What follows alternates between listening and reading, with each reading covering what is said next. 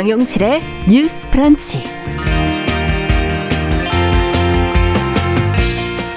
안녕하십니까, 정용실입니다. 검찰총장 후보자 내정 직후부터 정치적 성향 등 여러 가지로 논란의 중심에 있었던 김오수 검찰총장, 오늘 임기를 시작을 합니다. 임명 동의안 채택도, 대통령의 임명 제가도 지금 야당의 동의 없이 진행이 되면서 야당 반발이 큰데요. 자, 관련해서 어떤 목소리들이 나오고 있는지, 또 김오수 총장이 안게 된 과제는 무엇인지 같이 한번 생각해 보겠습니다. 네, 국민들이 한복을 친숙하게 여길 수 있도록 정부가 한복 교복을 보급하기 시작한 데 이어서 한복 근무복 보급도 지금 추진을 한다고 합니다. 어, 과연 어떤 효과가 있을지, 또 우리 고유 문화를 알리는 일에 어, 가치에 대해서 한 편의 시와 함께 저희가 생각해보는 시간 가져보겠습니다. 유월의 첫날입니다. 어, 유월 일일 화요일 정용실의 뉴스 브런치 문을 엽니다.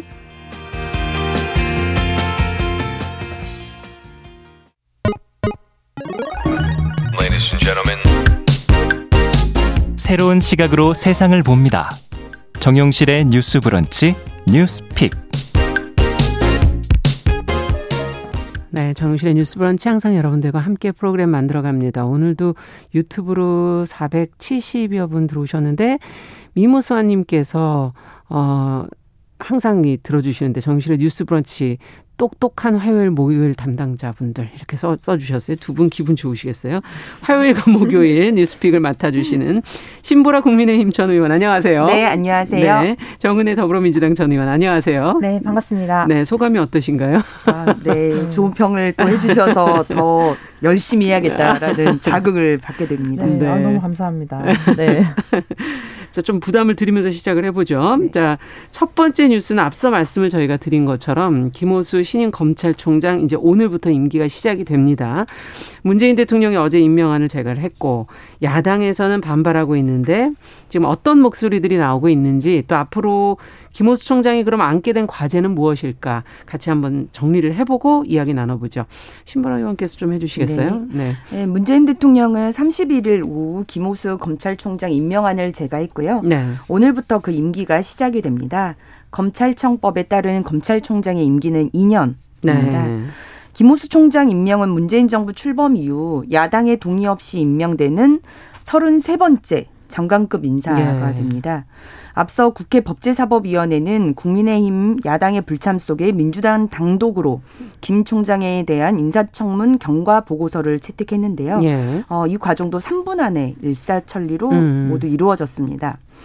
국민의힘은 오만과 독선을 넘어 의회 독재의 정수를 보여준 것이라며 음. 즉각 반발했고요. 김 후보자는 이미 정치적 중립성과 도덕성, 자질 모두 부적격 판정을 받았다고 비판했습니다. 네. 김오수 총장 체제에서 우선 극복해야 할 과제로는 정치적 중립성이 꼽히는데요. 예. 문재인 정부 출범 이후 법무차관으로 박상기, 조국, 추미애 전 장관을 내리보자해서 음. 친정부 성향으로 분류되기 때문입니다. 특히 김학의 전 법무부 차관 불법 출국 금지 사건에 연루돼 피의자 신분이라는 점도 꺼지지 않는 불씨로 남아 있고요. 예. 김 총장이 취임이 주, 취임 후에 주요 권력 사건의 수사 지휘에도 관심이 쏠립니다. 현재 대검에는 김학의 불법 출금 사건, 월성 원전 경제성 평가 조작 의혹, 의혹 사건과 관련해서 예. 이광철 청와대 민정비서관, 백운규 전 산업통상자원부 장관 등을 기소하겠다는 의견이 보고된 상황입니다. 음. 김 총장이 수사 지휘 과정에서 일선 수사팀과 갈등을 노출하게 된다면 정치적 중립성 논란도 또다시 고개를 들 수 있는 상황입니다. 네. 자, 지금 임명 과정에 대해서 어떻게 보시는지, 또 지금 뭐 정치적 중립성이 상당히 중요하다는 얘기도 하셨지만 앞으로 난관이 좀 예상이 되지 않나 하는 생각도 들고요. 검찰 조직과의 갈등 문제가 과연 불거지지 않을 수 있을지 두 분의 예상과 더불어서 진단을 좀 들어보도록 하죠. 정은혜 의원께서 먼저 좀 해주시겠어요? 네, 예. 그 김오수 검찰총장의 임기가 이 년이죠. 네. 이 년인데 어, 사실은 이번 일 년이 이제 문재인 정부가 되고요. 그죠? 그렇죠. 그 다음에 일 년은 이제 어떤 정부가 될지 우리가 아직 알지는 음. 못하지만 이제 문재인 정부와는 다른 정부가 될 터인데, 네. 어, 사실은 지금 문재인 정부가 이제 김오수 검찰총장을 임명했던 것은 그 문재인 그 검찰 개혁을 정말 이뤄낼 사람이 누군가, 음. 특히 내부와 또 외부와의 관계를 어떻게 조정할 사람인가라는 면을 좀 저는 생각을 했다고 생각합니다. 네. 그 좀 야당에서는 뭐 음, 청문 보고서를 채택 하지 않고 또 음. 채택 없이 임명한 뭐 서른세 번째 장관급 인사다 뭐 이런 식의 말씀을 또 하시기도 하는데, 실제로 저는 이번에 이번 정부 들어서서 인사청문회 제도에 대해서 좀 고민을 많이 해보고 있었습니다. 네. 그래서 특히 인사청문회라는 것이 이제 고위공직을 임명이 되었는데 예. 그 공직을 수행하는데 적합한 뭐 업무 능력이나 인성적인 자질을 갖추었는가를 음. 평가하는 자리인데 네. 사실은 굉장히 좀 이번 인사청문회 같은 경우도 좀 근거 없는 얘기들이 많았어요. 그리고 대부분이 좀 의혹이었고, 그리고 실제로 검찰총장이 공백의 기간이 계속 길어지고 있는 음. 상황에서 음. 어떻게 보면 지금 검찰총장의 자리를 빨리 이렇게 또 이제 임명을 해야 하는데, 오히려 그 이제 민주당에서 얘기하고 있는 바는 이제 서른세 번째 단독 재택은 얼마나 야당이 문재인 정부의 비협조적인지를 증명하는 것이다라는 얘기를 또 하기도 했습니다. 예. 아마도 지금 이번에 임명이 되고 나서 사실은 정치적으로 파장이 큰 현안들이 많아요. 그래서 뭐 신보라 의원님께서도 말씀해 주셨지만 특히 뭐 월성원전 뭐 경제성 의혹이라든지 예. 그다음에 김학의 전 차관의 불법 출국 금지라든지 이게 지금 현 정부와 관련된 것들이 많거든요. 그렇죠. 근데 실제로 뭐 월성원전 같은 경우도 문재인 정부의 공약이었고 음. 실제로 원전이 폐지하고 앞으로 우리가 또 정말 탄소 중립 사회라든지 좀 그린 녹색 성장 뭐 이런 식으로 봤을 때는 굉장히 필요한 정책임에도 불구하고 그 정책을 좀 겨냥했다라는 얘기를 듣고 있고, 김학의 전 차관 불법 출국 금지라는 것도 사실은 김학의 전 차관이 이제 성폭행 음. 이제 또 범죄자임에도 불구하고 그 사람을 또 출국 금지를 시켰다고 그거를 또 또 논란을 일으키는 것이 저는 조금 되게 조금 이해가 잘 되지 않는 부분이고, 그리고 오히려 이제 어제 같은 경우도 윤석열 전 검찰총장의 이제 상무가 네. 이제 또 구형을 받기도 했는데, 특히 윤 총장의 그 최측근들 그런 문제들 되게 국민들이 좀 궁금해하는 부분들이 많습니다. 그래서 네. 그 부분에 대해서 어떻게 접근을 할지 좀 이렇게 좀 지켜봐야 할 것 같고요. 특히 이제 검찰 내부의 개혁 이런 것도 굉장히 중요한데 음. 이제 검찰 고위급이나 간부 인사에서 그 검사장급 인사를 어떻게 보면 기수 상관없이 탄력적으로 하겠다라는 얘기를 했습니다. 네. 근데 지금 보면은 우리가 뭐 요즘 뭐 장유유서 이런 얘기도 좀 많이 나오는데 사실은 네. 어떤 조직이든지 사실은 다양한 세대와 또 다양한 성별이 공존하는 음. 것이 굉장히 중요하거든요. 근데 네. 검찰 조직이라는 것은 전통적으로 굉장히 좀 이렇게 정 정형화되어 있다고 해야 되나요? 굉장히 좀 스트릭한 이렇게 음. 그런 그런 집단이었는데 이제 조금 더 유연성을 가지고 음. 어, 또 할 수 있지 않을까. 그리고 사실은 어, 엊그저께 또 조국 전 장관님의 조국의 시간이라는 책이 나오기도 했습니다. 예. 그래서 또 가족의 피에 펜을 찍는 심정으로 썼다 그런 말씀도 하셨는데, 이제 저, 검찰이 그 정말 검찰의 조직 보호가 우선이 아니고 이제는 정말 국민을 위한 검찰 그리고 대한민국을 위한 검찰이 되는 그 시작이 더 되지 않을까라는 생각이 듭니다. 네. 어쨌든 인사청문회 제도 자체에 대한 문제 제기와 더불어서 정치적 파장이 큰 사건들이 앞으로 많이 남아있기 때문에 이제 걱정, 우려되는 면도 있고 많이 고민하게 된다는 생각을 얘기해 주셨고요. 그럼 신보라 의원께서는 어떻게 보세요? 네, 저희가 저희가 실은 지난번에 이제 김오수 청장이 내정됐을 때 네. 인사청문 전에 이 이슈를 좀 다뤄보지 않았습니까? 예. 근데 그때 인사청문회 전에만 하더라도 이제 피의자 신분의 문제, 네. 정치적 중립성의 문제가 실은 이제 논란이 되었었는데, 오히려 인사청문회 과정을 거치면서 음. 어, 자질과 도덕성 그리고 음. 언행일치의 문제, 실은 이제 내로남불이라고 표현되는 네. 이 부분에 있어서 심각한 결함이 저는 발견이 됐다라고 봅니다. 네. 특히 이분의 인사, 인사청문 과정에서 보니까 정말 스카이캐슬처럼 이분도 음. 어떤 자신만의 성을 쌓아놓고 살아간 특권층이 아니었나라고 네. 보여지는데요. 첫 번째는 정관예우 문제. 네. 실은 정관예우 문제를 뿌리 뽑아야 된다고 그분이 이제 법무부 그 장관 대행을 할 때 그 예. 정관예우 근절 뭐 티에프도 구성을 하고 음. 실은 민주당 여당에서도 정관예우는 뿌리 뽑아야 된다는 게 그게 민주당의 많이 주장이었는데, 법무부 차관이 끝난 오 개월 만에 음. 월 이천만 원의 고액 자문 변호를 맡았어요. 네. 그것만 해도 저는 언행일치의 문제가 분명히 있다고 보여지고요.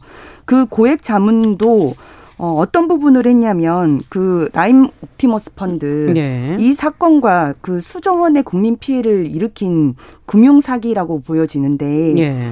이 부분에 대한 가해자 변호를 맡았단 말이죠. 네. 근데 어, 금융 범죄를 엄정하게 대응하겠다라고 어, 이, 그 김오수 총장이 말씀을 하셨는데. 진짜 국민 애환을 또 생각하고 했다면 피해자 변호를 했어야 되는 것이 맞지 않는가. 음. 그런 부분에서 어, 변호사 시절에 국민의 애환을 가까이서 경험했다라고 하는 그 김오수 총장의 그 발언과 네. 행동은 전혀 일치하지 못했다라는 네. 비판을 드리고 싶고요. 또 가장 청년들에게 충격을 안겨줬던 건 네. 아들 입사 지원서의 버젓이 내 아버지가 검사장이라고 하는 그 어, 표현이 등장해서 음. 정의당 그 논평에도 나왔었는데 이게 어떤 청년에게만 특별히 허용된 프리패스가 있음을 여실히 보여줬다라고 음. 하는 비판을 받게 됐고 결국 정의당까지도 이 김오수, 김오수 총장 임명을 어, 반대하게 네. 됐습니다. 그래서 정의당 데스노트에도 올라가게 됐고요. 네. 이런 측면에서 봤을 때 인사청문회가 업무 능력 인성을 검증하는 자리라고 음. 한다면 저는 업무 능력의 언행일치 부분, 음. 인성의 문제에서 분명한 그 부적격 판정을 받아야 마땅하다라고 음. 보고요. 인사청문 과정도 좀 절차적인 정당성 부분이랄지 이런 부분에서 정말 문제가 많았던 인사청문회라고 봐요. 어떤 점에서 그렇습니까? 증인 한 명 없는 일방적인 어, 의사 일정을 통과시켰고요, 민주당이. 네. 그다음에 인사청문 중간에 파행이 됐습니다. 음. 근데 이제 파행을 하게 되면 인사청문회 결과적으로 그 끝나지 않았는데 네.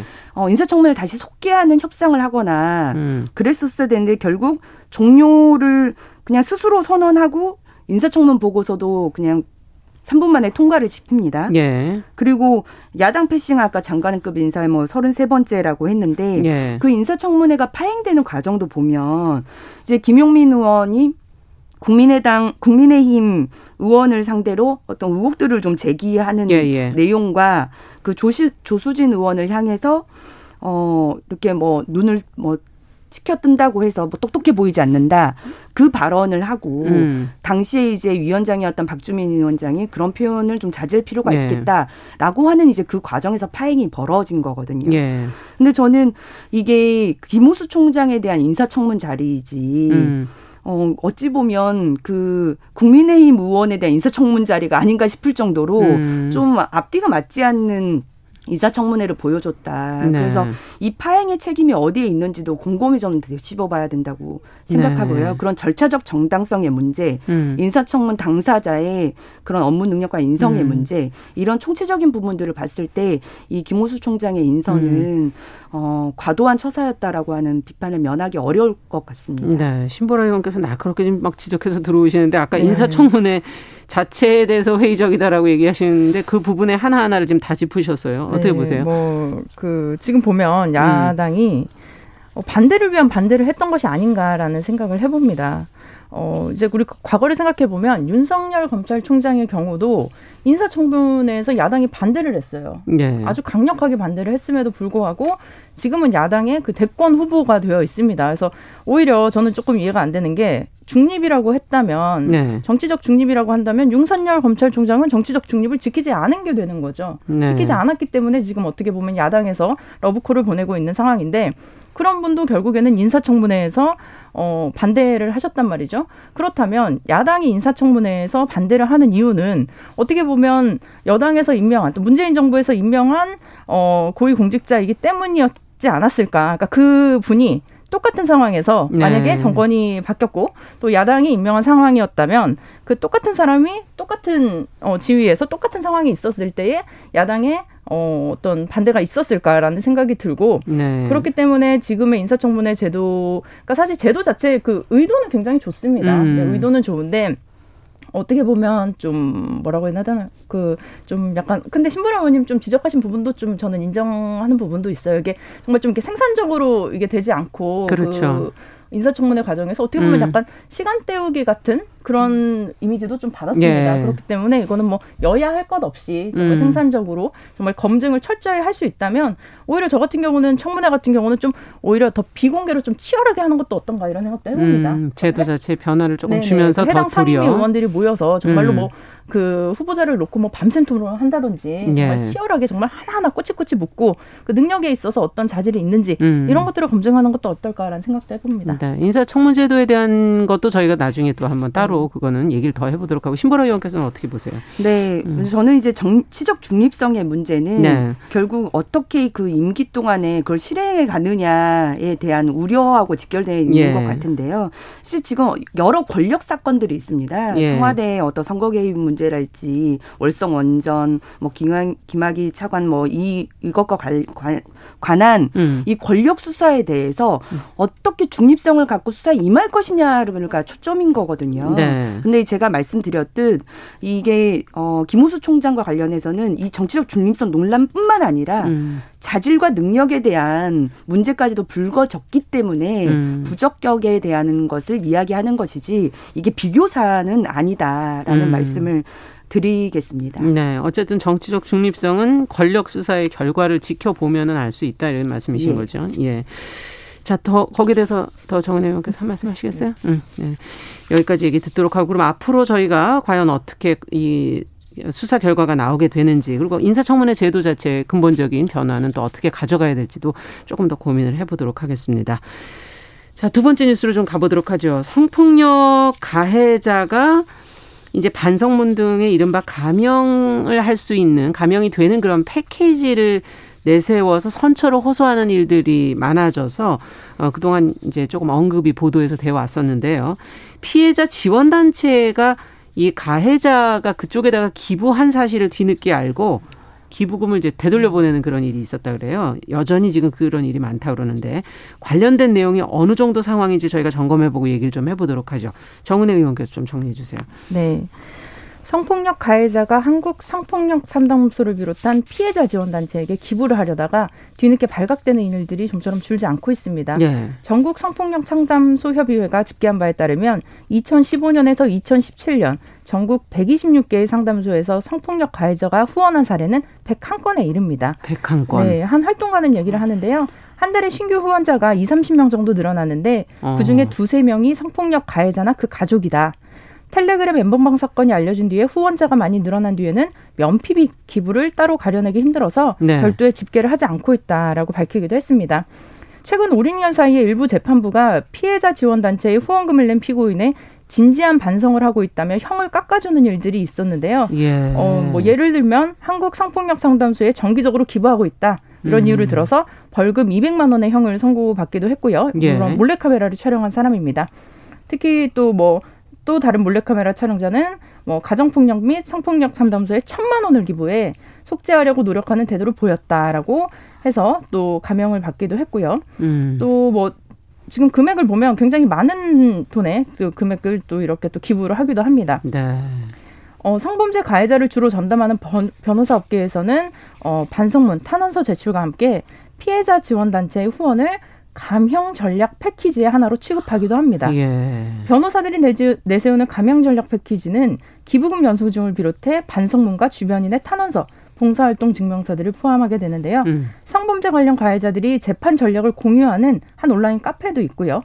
그 카페에서는 양형 자료를 준비하기 위해 후원을 시작했다는 글들이 올라왔습니다. 예. 음. 이렇다 보니 성범죄 감경 요인에 대한 반성 항목을 제외해달라는 그 국민청원이 올라오기도 했습니다. 네. 지난 삼 일 국회 국민동의 청원 사이트는 디지털 성범죄를 포함한 성범죄의 형량 감경 요소 중 반성 항목을 제외해달라는 청원이 올라왔는데요. 현재 구천여 명이 동의한 상태이고 법조계에서는 진정성 있는 반성인지 양형조사 등을 통해 철저히 검토해야 한다는 얘기가 나오고 있습니다. 네, 저희가 이제 한번 뉴스브런치에서 반성문 얘기를 저희가 한 적이 있었거든요. 감형의 사유로 반성문을 얼마나 많이 써서 어, 그걸 제출하느냐 이것이 감형 사유다 이 말이 되는가 하는 부분을 짚어봤었는데 오늘은 감형 전략 패키지를 다 놓고선 한번 네. 좀 얘기를 해보도록 하죠. 지금 국민동의 청원회까지 지금 언급이 될 정도니까 한번 생각해봐야 될 부분 분명히 있는 것 같아요.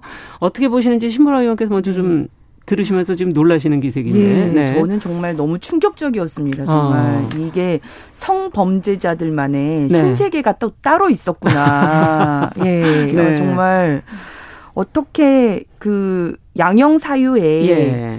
어, 안 그래도 양형 기준도 좀 낮죠. 낮은 예. 부분이 많은데. 물론 네. 이제 그게 엠번방 사건 이후에 예. 대법원의 그 성범죄, 디지털 성범죄에 관련 양형 기준을 대폭 강화해야 된다는 음. 그런 청원들이 굉장히 있었고 예. 이를 반영해서 일정 정도 좀 보완이 되기는 했지만 예.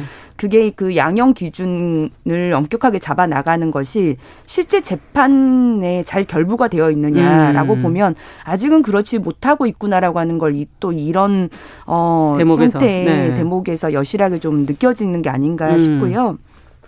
보면은 대검찰청의 이천십구 년 그 범죄 분석 자료에 따르면 예. 국내 성폭, 성폭력 범죄 발생 건수가 이천구 년에는 만 칠천삼백칠십칠 건인데 네. 이천십팔 년에는 삼만 이천백사 건. 그러니까 두 배네요. 십, 네, 십 년간 두 배 가까이 이제 증가를 음. 했고요. 이 십 년간의 성범죄 재판들 중에서 약 사십 퍼센트의 사건들이 집행유예가 선고가 됐고 아. 실형을 받지 않은 사건은 무려 칠십 퍼센트가 넘더라고요. 네. 그만큼 실제 재판에서는 어, 얼마나 딱 그 명확한 범죄에 대한 단죄를 하지 않았는지도 나와 있네요. 이 결과가. 수치에서 보여주고 네. 그게 여러 감경의 사유들로 인해서 집행유예가 음. 선고되는 경우가 너무나 많다는 것을 네. 확인할 수 있습니다. 예. 그래서 우리가 뭐 대표적으로 기억하고 있는 그 성착취물 유통했던 그 다크웹 운영자 손정우 사건. 그렇죠. 일심에서 나이가 어리고 범죄 전력이 없고 범죄를 반성하고 있다. 예. 진정하게 반성하고 있다는 점을 근거로 징역 이 년, 집행유예 삼 년이 음. 선고가 됐어요. 음. 음. 이런 사건들만 보더라도 그렇죠. 어, 이게 어, 그 감형 패키지의 전략이 재판에서 음. 실제로 잘 먹히고 있다라고 음. 저는 보여지고요. 그 감형을 위한 그 양형 패키지를 보니까 예. 반성문의 양적 횟수, 네. 그다음에 탄원서, 음. 그리고 후원은 기부금 영수증을 제공을 음. 또 하고 봉사활동 증명서도 도움이 된다고 하고요. 네. 성교육 수강 자료도 제출을 한다고 해요. 그래서 실제 음. 그 양형 자료용 성교육 온라인 수강도 개설이 되어 있다고 하더라고요. 아. 그리고 심리상담 증명서도 제출을 하면 예. 그게 양형 감형에 도움이 된다고 네. 하고 그래서 질환이 있다든지 이러면 또 예. 감형이 되죠. 네, 그래서 예. 변호사들도 실제 자문을 할 때 기왕 정신 상담을 그 그 심리상담을 받을 거면 음. 정신과에 가서 심리상담을 받는 게 훨씬 더 감형에 도움이 된다. 네. 그런 정신질환과 엮어낼 어. 수 있기 때문에. 네. 그런 식의 자문을 한다고 하니까 이게 정말 진짜 가히 예. 제가 말씀드린 범, 성범죄자의 신세계를 음. 눈앞에서 목도한다라는 생각이 들었습니다. 네. 저는 이런 문제들을 좀 근본적으로 어, 해결해야 할 수 있는 뭐 여러 방안들이 있겠지만 기본적으로는 그 양형 자료에 대해서 정말 그게 진지한 반성을 음. 담보하고 있는 것인지에 대한 양형 조사가 좀 더 확실하게 좀 되어야 된다. 그렇죠. 이율 배반적인 행동인데. 네. 예. 그렇게 생각을 하고 그리고 특히 이제 어, 법 쪽이나 그 변호사 음. 업계에서 저는 뭐 윤리 실천 선언 이런 거라도 좀 해야 되지 않을까라는 음. 생각이 들어요. 실제 저도 네. 인터넷에서 감형 방법 이런 걸 검색을 해보니까 예. 성범죄자 여러분 뭐 어, 양형 자료들을 잘 준비하는 것이 재판에서 굉장히 유리할 수 있으니 저를 찾아오십시오. 이런 아. 홍보 글들을 너무 많이 봤습니다. 네. 근데 정말 어, 정말 진지한 반성을 하고 있는지에 대한 여부들은 음. 그런 변호사가 어, 정확하게 윤리 실천 선언이라도 좀 해줘야 그렇죠. 이게 좀 자정작용으로도 음. 나타나지 않을까라는 생각이 들어서요. 네. 좀 이런 것들을 대한변협 차원에서라도 좀 모니터링하고 음. 네. 네, 자정작용하려는 노력도 좀 하셔야 되지 않을까 예. 말씀을 드리고 싶습니다. 네. 어떻게 보세요? 네, 그, 그런 말이 있더라고요. 성범죄는 판결을 먹고 자랐다. 음. 네, 그 판결에 의해서 과거에 얼마나 좀 어떻게 보면 굉장히 소극적으로 이렇게 음. 좀 판결이 되었는지에 따라서 사실은 더 성범죄가 더 좀 이렇게 확대될 수도 있다라는 얘기인데요. 사실은 기부금을 내면 좋은 거죠. 원래 기부금이라는 건 굉장히 선한 의도이고 그렇죠. 어, 정말 어려운 곳에 네. 내가 줘야 하는 것인데 사실은 이곳은 이런 돈이라면 정말 기부금을 받아도 이게 정말 좀 찝찝하다고 해야 되나요? 그렇죠. 사실 그런 상황입니다. 그래서 특히 더 문제는 판결이 나잖아요. 그러면 기부금을 다시 돌려달라고 전화를 하는 경우도 많다고 합니다. 아. 특히 사실 기부금을 굉장히 적은 돈이 아니라 뭐 이백만 원, 삼백만 원, 천만 원 이 정도의 돈을 네. 어, 주로 이제 뭐 부모라든지 이렇게 좀 이렇게 가해자의 부모들이 뭐 대출을 받았다든지 이런 식으로 기부금을 내고 판결이 나왔을 때 거의 두 가지인데요. 우리가 생각했던 것보다 형량이 줄지 않았다. 그러니까 돌려달라라고 하던지 아. 이제 판결이 끝났으니까 다시 돌려달라라는 그런 가짜 후원이 많다고 합니다. 그래서 예. 오히려 지금 단체에서는 뭐 어, 아예 받고 싶질 않겠군요. 네네. 그리고 오히려, 어, 그래서 이제, 어, 기부금을 이제 뭐 영수증이라든지 이런 문제가 좀 있으니까 아예 익명으로 기부를 하기도 한답니다. 익명으로 아. 기부하고 이게 나였다라고 얘기를 한다든지, 어, 단체를 알리지 않고 내가 어, 기부를 했다. 뭐 이런 식으로 이제 법원에 제출을 하게 되는데요. 수법이 진화하고 있네요. 네. 그래서 실제로 우리가 과거에 그 정준영이라는 그 한 예. 배우가, 가수가 어. 있었죠. 어, 근데 혐의는 인정하지 않지만 반성문 세 통을 제출했다는 이유로 음. 또 감형이 되기도 했고요. 실제로 선진국 같은 경우는 성범죄 형량 자체가 굉장히 높습니다. 그렇죠. 그리고 성범죄 같은 중대범죄는 이렇게 감형이 되지 않습니다. 음. 특히 뭐 영국 같은 경우는 뭐 공탁이 없고 음. 합의를 했다 하더라도 양형에 그렇죠. 반영하지 않는데 가장 큰 게 합의죠. 네, 사실은. 우리나라 같은 네. 경우는 이제 피해자의 합의를 판결의 중요한 기준으로 삼기도 하죠. 네. 근데 성범죄에서 이게 가능, 어, 이게 맞는 것인가라는 생각이 드는데 음. 신보라 의원님도 말씀하셨지만 이게 뭐, 뭐 부양 가족이 있다거나 뭐 이런 경우도 있는데 음. 여섯 가지 이유가 있습니다. 뭐 진지한 반성을 했다, 음. 아니면 뭐 유대 관계가 있다. 음. 그러니까 뭐 주변에 사람들과 어느 정도 유대 관계가 있는지.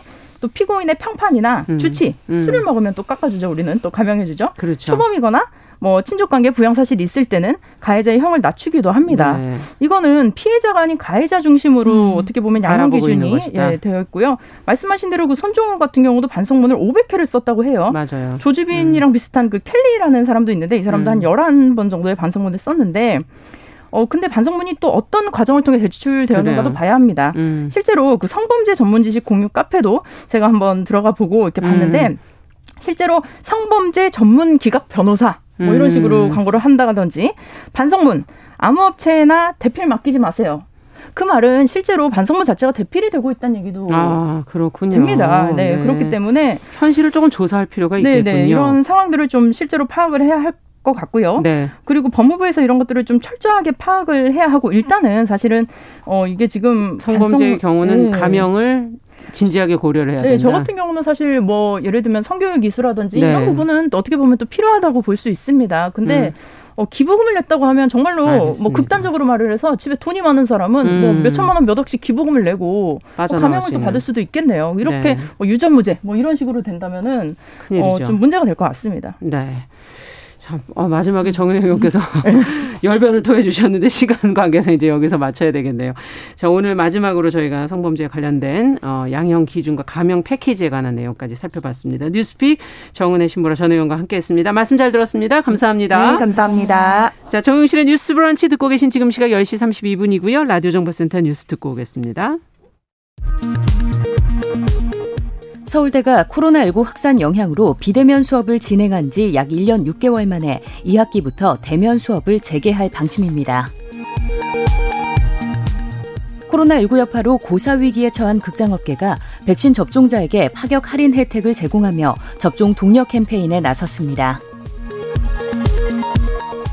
도쿄올림픽 골프 종목에 출전할 일본 대표팀의 유니폼이 우길기를 연상시키는 디자인으로 제작돼 논란이 예상됩니다. 프랑스와 독일 정상이 미국이 과거 덴마크의 지원을 받아 앙겔라 메르켈 독일 총리 등 유럽 정치인들을 감청했다는 의혹에 대해 해명을 요구하고 나섰습니다. 지금까지 라디오 정보센터 조진주였습니다.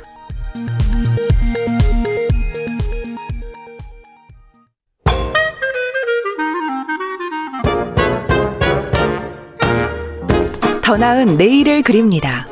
정용실의 뉴스 브런치. 네, 정영실의 뉴스 브런치 듣고 계신 지금 시각 열 시 삼십사 분입니다.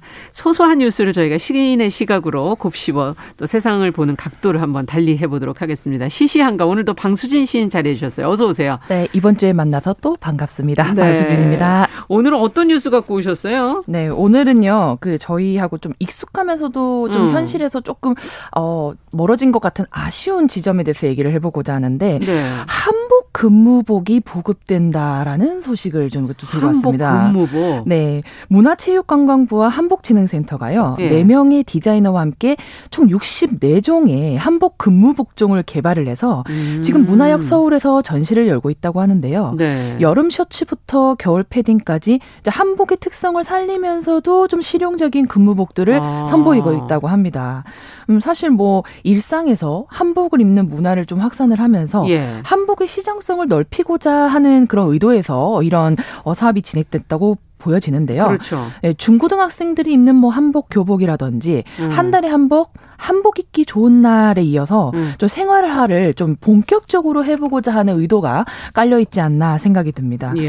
네, 지금 이제 점차 대상을 좀 확대해서요, 이 디자이너들의 취지와 디자인을 음. 좀 자세하게 설명해주는 그런 설명회도 오는 사 일에 열리고 그렇군요. 전시가 십일 일까지 계속된다고 하니까 관심 있으신 분들은 좀 가보셔도 좋겠습니다. 네. 근무복이라는 게 사실은 하루 종일 입어. 되잖아요. 저희 같은 경우도 근무할 때 입는 옷은 아주 편한, 아주 불편한 옷을 입기는 좀 힘들거든요. 네, 맞습니다. 일상적인 또 복장하고는 그렇다고 또 똑같을 수는 없고. 맞습니다. 예, 근데 입고 있으면은 편할까? 첫 번째 질문이고. 그리고 그렇죠. 저는 나갈 때, 밥 먹으러 나갈 때 사람들이 나를 보지 않을까. 그렇죠. 뭐 이런 생각도 좀 들더라고요. 어떻게 보세요? 사실 좀 부담스럽긴 할 것 같습니다. 여러모로 네. 시선 광탈이 예상이 되고. 시선 광탈. 네. 뭐 네. 제가 원하든 원하지 않든 어. 시선을 확 잡아끄는 효과가 있지 않을까. 어, 그렇죠, 그렇죠. 그리고 좀 뭔가 평소에 입지 않는 옷을 입다 보니까 음. 사실 밥 먹을 때만은 음. 좀 편하게 해줘야 되는 것이 사실 인지상정 아니겠습니까? 네. 그런데 좀 불편함과 어색함에 좀 체하지는 않을지 좀 걱정이 되고요. 근데 사실 또 뭐 네. 그런 연예인이 아닌 이상 예. 일생에서 또 그런 이목을 집중받을 일은 또 잘 없다는 측면에서 집중받는다는 면에서 좋다는 말씀이신 것 같기도 하고. 근데 그럼 뭐 나름 신선한 기회도 되지 않을까라는 음. 생각이 좀 반반 정도 들고 있습니다. 네. 네.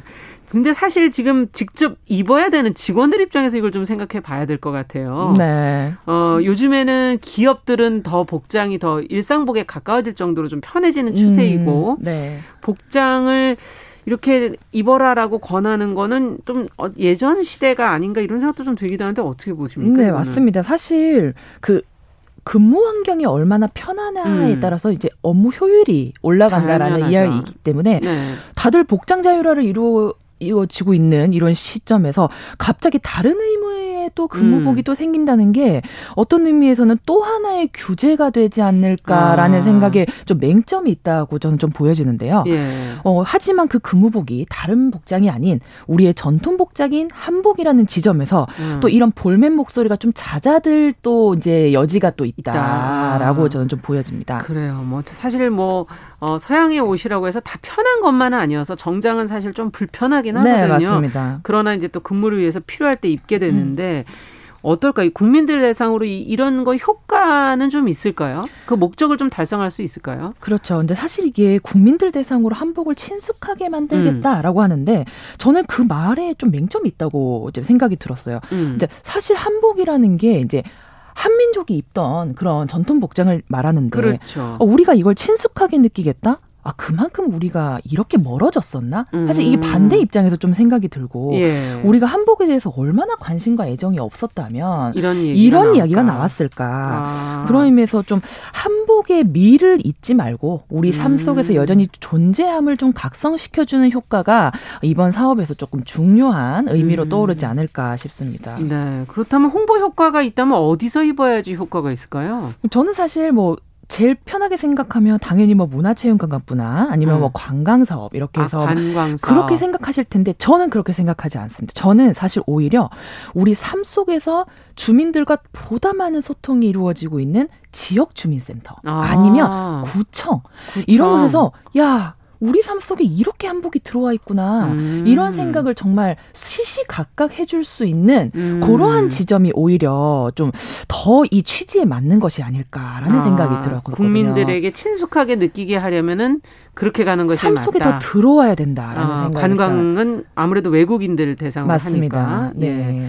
자, 요즘에 연예인들이 한복을 입는 것은 좀 화제가 많이 되는 것 같아요. 네. 해외에서는 홍보 효과 같은 것이 좀 음. 있는 것 같고.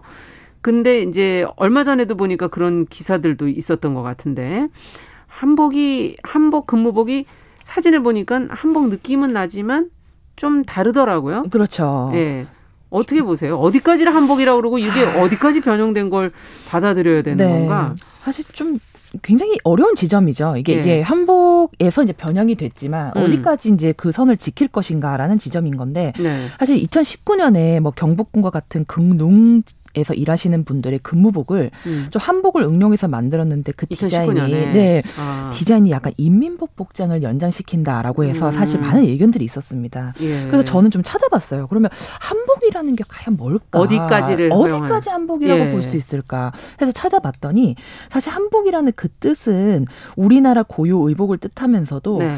제일 중요한 것은 우리의 역사와 어를 간직하고 있으면서도 음. 그 시대상에 맞게 변형되고 발전되어 온 것이 어떠한 특징이라고 보여지더라고요. 네. 그러니까 사실 수렵과 유목 생활에서 농경 생활로 정착을 하면서 사실 그거에 알맞게 이제 바뀌어 갔다라는 그렇겠죠. 거죠.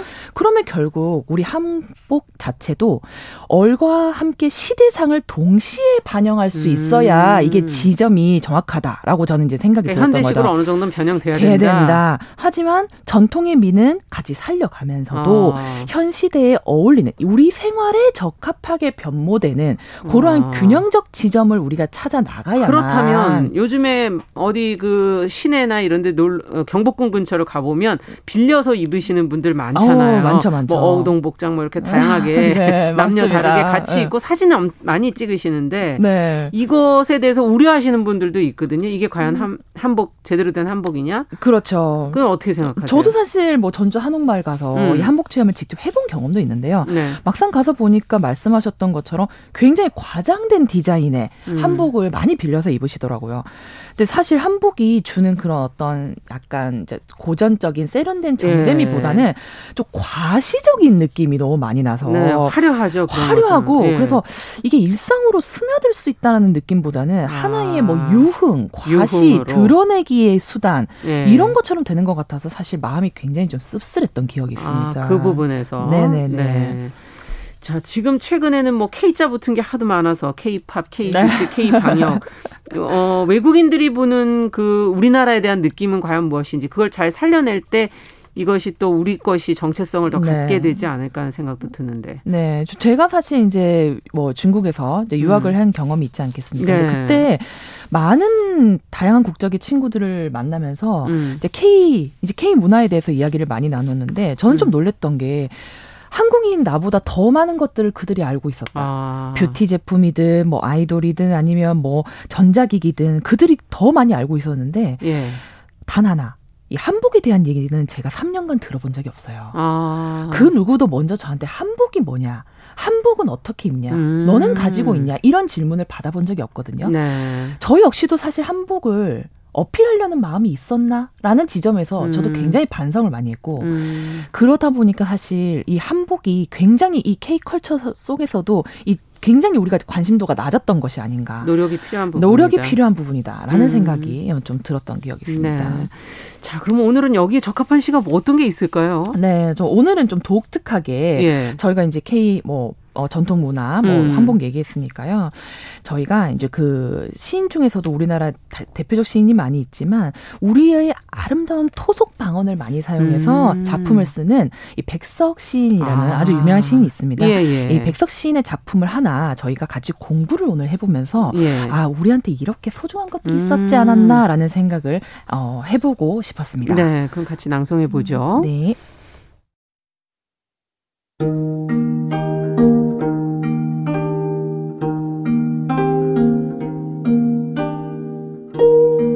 외갓집, 백석.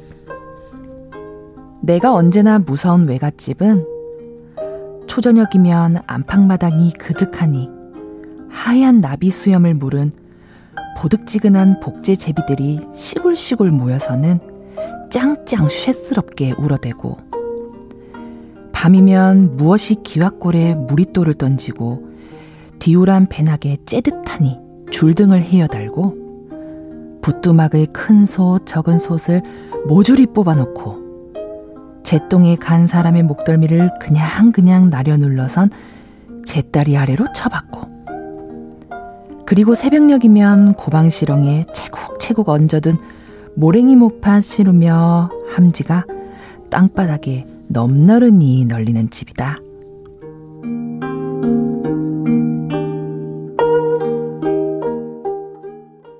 네, 백석 시인의 외갓집 같이 들어봤는데 알아듣기가 어렵네요. 네, 굉장히 생소하셔서 좀 당황스럽기도 하셨을 텐데요. 시간이 저희가 한 삼십 초 정도밖에 안 남았으니까. 네.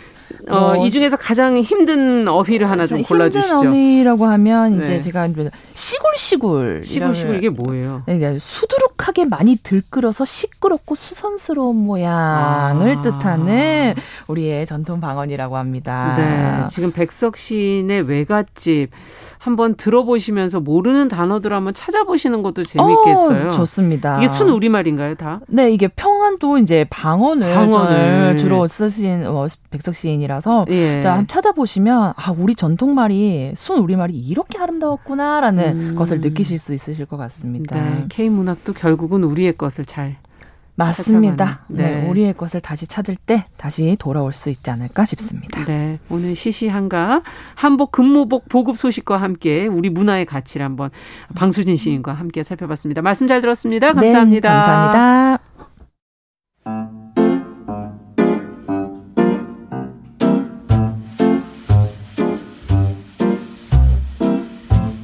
정용실의 뉴스 브런치는 여러분과 함께합니다.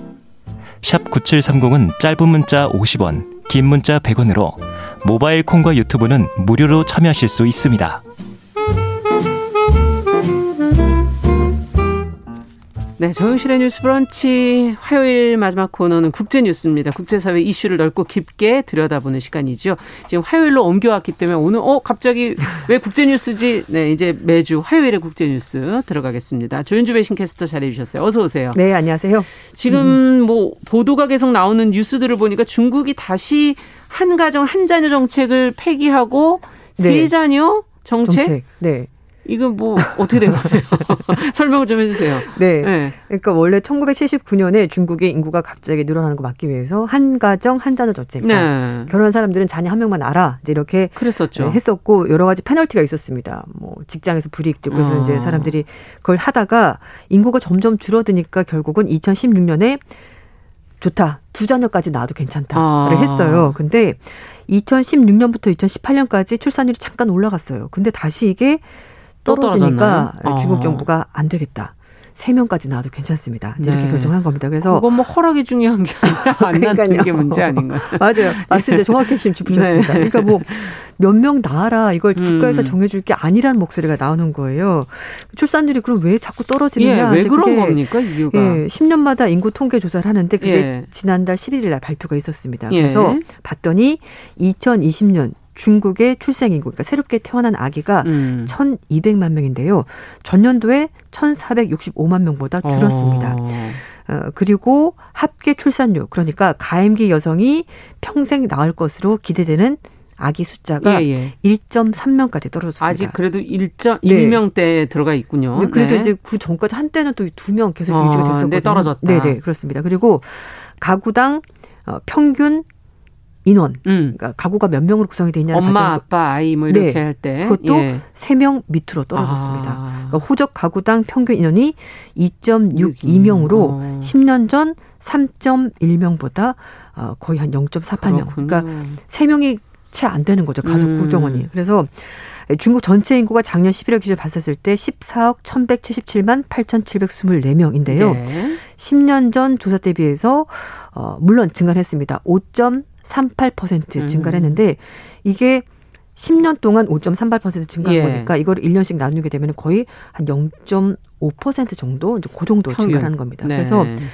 어, 일단 수치상으로 증가했지만 증가율이 계속 줄어들고 있는 거죠. 언젠간 감소하게 되잖아요. 이차로 가면 언제쯤인가요? 음, 음. 그래서 지금 얘기를 하는 것이 한 육십 년 정도가 되면은 지나면 이제는 중국 인구도 줄어들 감소세다. 거다.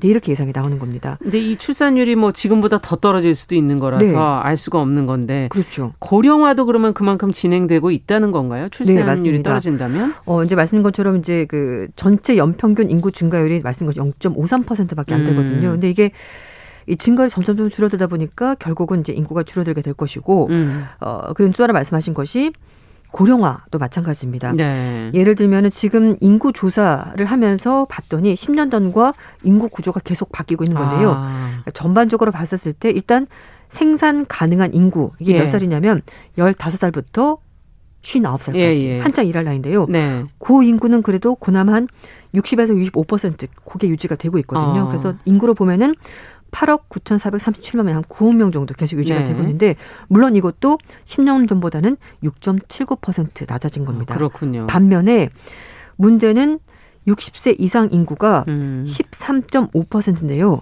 어, 비율이 십 년 전보다 오 점 사사 퍼센트 포인트 많아졌습니다. 음, 그리고 그러니까 노인 인구가 늘고 이쪽이 네, 줄었군요. 그리고 네. 십사 세 이하 인구가 이억 오천만 명 정도 되는데요. 전체에서 약 십팔 퍼센트 차지하는데 예. 이 비율은 십 년 전에 비해서 일 점 삼오 퍼센트 포인트 증가하는데 그친 거죠. 그러니까 전반적으로 예.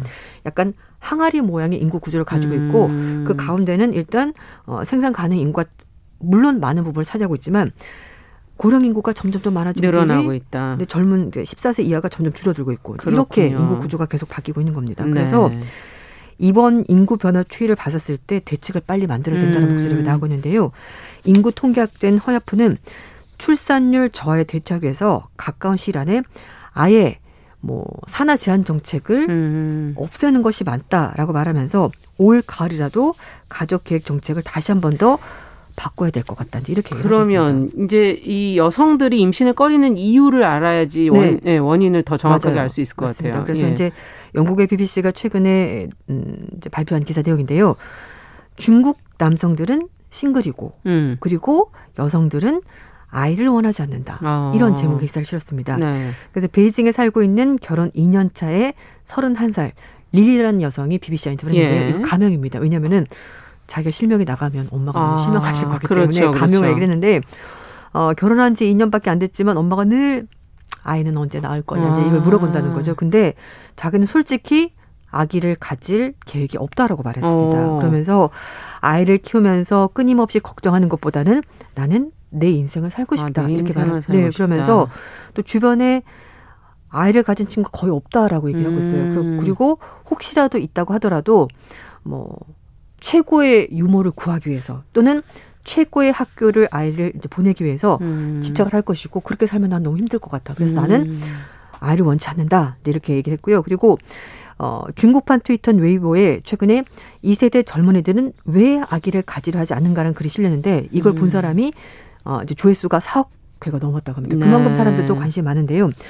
웨이보 한 이용자는 어, 현실에서는 여성들에게 좋은 일자리가 많지 않은 것이 그것이 음. 현실이고 그리고 이렇게 좋은 직업을 가진 여성들은 이걸 유지하기 위해서 굉장히 많은 노력하고 그렇죠, 있기 때문에 그렇죠. 이런 예. 상황에서 누가 감히 아이를 아. 가질 수 있겠느냐. 그러니까 여기도 라고. 마찬가지로 지금 일자리 음. 좋은 일자리가 충분하지 않고 경단녀들, 그러니까 네, 경력 맞아요. 단절이 많다 이거네요. 네, 맞아요. 그래서 어, 이제 전문가들은 중국 상황이 좀 나쁘다라고 얘기를 하면서 그래서 뭐 교육이나 직업 같은 이런 것들이 중요해지는 사회가 됐다는 거 중국도 음. 뭐 아이를 낳아서 뭐 가정을 꾸리고 그렇죠. 이게 중요한 게 아니라 이제는 예. 내가 얼마나 교육을 많이 받는지 그리고 음. 내가 어떤 좋은 직업을 가지는지 이게 음. 중요해졌기 때문에 당연히 출산율이 떨어지는 것이고 중국의 국가통계국장도 뭐 그런 부분에 대해서 그래 중국도 그런 현상이 벌어지는 것이 맞다 이제 이렇게 설명했다고 해요. 그리고 이제 비비씨에서는 뭐 일본이나 한국 같은 이웃 나라도 역시 정부가 네. 굉장히 다양한 출산 장려 정책을 펼치고 있지만 그럼에도 불구하고 출산율은 계속 떨어지고 있다 이렇게 얘기를 하고 있습니다. 음, 네. 그런데 중국 전문가들이 더 걱정을 하는 것은 아, 중국 남성들이 가정을 꾸리는 것은 고사하고 일단 음. 결혼 상대자를 찾을 수가 없다라는 음. 거죠. 왜냐하면은 심각한 성비 불균형 때문입니다. 성비 불균형. 네, 원래 남아 선호 사상이 좀 강한 나라이기도 하고요. 원래 그렇죠. 네. 그리고 이제 말씀드린 것처럼 한 가정 한 자녀 정책을 했잖아요. 예. 그러면 이왕 우리 부부가 아이를 한 명밖에 출산을 못한다고 하면 딸보다는 아들 아. 이게 더 강해진 거죠. 그렇다 보니까 그러니 파트너를 찾기가 어렵군요. 네, 그러니까 이제 불법적으로 낙태 실수도 많고 결국은 아. 이런 현상이 여성 인구를 줄이는 줄여놓고. 네, 그러니까 네. 남성들은 태어나서 살고 있긴 하지만 음. 결국은 배우자를 찾기가 힘들어지는 거죠. 이게 음. 남성과 여성 그 차를 봤을 때 남성이 삼천사백구십만 명 정도 늘 많았습니다. 근데 이 격차가 줄지가 않아요. 계속 그 인구가 아, 늘어나긴 하지만 그렇군요. 이 격차는 그대로 유지가 되는데 그러니까 더 사태가 심각해지는 거죠. 그래서 싱가포르 국립대학교의 사회학과 교수는 어, 결혼 시장, 특히 이제 사회 경제적으로 봤었을 때 기반이 약한 남성들, 예를 들면 음. 많이 배우지 못했다거나 그렇죠. 경제적으로 좀 풍요롭지 못하다거나 예, 그러면은 더 이런 사람들은 결혼하기 더 힘들어진다는 음. 거죠. 음. 자, 그렇게 되면 결국 중국의 고령화, 인구 증가세, 결국 경제적으로 영향을 미치겠네요. 네, 끝으로 그 있습니다. 부분을 좀 짚어보죠. 네. 왜냐하면 경제 분야에서 뭐 그런 얘기했습니다. 회색 코뿔소라는 건데요. 회색 코뿔소는 충분히 예상할 수 있지만 간과하기 쉬운 위험 요소를 말하는 건데, 코뿔소는 등치가 크니까 멀리서 잘 보이잖아요. 아, 그렇죠. 근데 이게 바로 나 앞에 다가오면 피할 수가 없는 거죠. 네. 해결하기 힘들다는 겁니다. 근데 그러니까 미리 해야 된다는 네네. 거군요. 멀리 보일 때. 네, 맞아요. 근데 지금 어, 세자나 정책을 하는 게 이미 늦었다는 얘기가 나오는 겁니다. 아. 뭐 이미 이렇게 줄고 있는데 이걸 해봤자 소용이 없는데, 왜냐하면 음. 이제 말씀드린 것처럼 여성들이 애기 낳기를 꺼려하고 있고. 네. 그러니까 나도 키울 수가 없고 음. 특히 대도시에 일하는 많은 여성들이 생활비가 많이 들다 보니까 음. 아이를 낳아서 키울 만한 그런 상황이 안 되는 겁니다. 그리고 네. 또 하나는 경제적인 측면에서 얘기를 하는 것이, 중국의 인구가 계속 줄게 되면은 세계 경쟁도 굉장히 타격을 입는다는 아. 거죠. 찰스 굿하트 영국 런던대 교수가 최근에 인구 대역전이라는 책을 냈는데요. 예. 중국 인구가 계속해서 늘어나면은 세계 경제 성장률이 높아지고 물가 상승률은 떨어지고, 그래서 이제 좋은 국면이 어, 형성이 되는데, 중국 인구가 감소하면은 세계 경제 성장률이 떨어지고 음. 물가가 높아지는 그런 상황이 벌어진다는 아. 거죠. 그리고 또 하나, 중국 인구가 계속 감소하면은 인플레이션이 발생할 가능성이 있는데, 물론 뭐 각국의 중앙은행들이 뭐 통화 정책도 하고 여러 가지 하겠지만 전 세계 경제 네, 중국 인구가 많으면 그만큼 물가가 그러니까 알겠습니다. 인건비가 싸기 때문에 물, 물건을 싸게 만들 수 있는데, 이제 그게 안 되면은 비싼 물건 사야 되고 물가가 점점 올라가게 된다는 거죠. 그래서 네. 중국 인구가 늘어나는 알겠습니다. 이것도 굉장히 중요한 문제가 되는 겁니다. 네. 음. 앞으로 중국 인구 문제에 대해서도 관심을 네, 가져야 네. 되겠습니다. 국제뉴스 조윤주 외신캐스터와 함께했습니다. 감사합니다. 네, 감사합니다. 정용실의 뉴스 브런치도 여기서 마치겠습니다.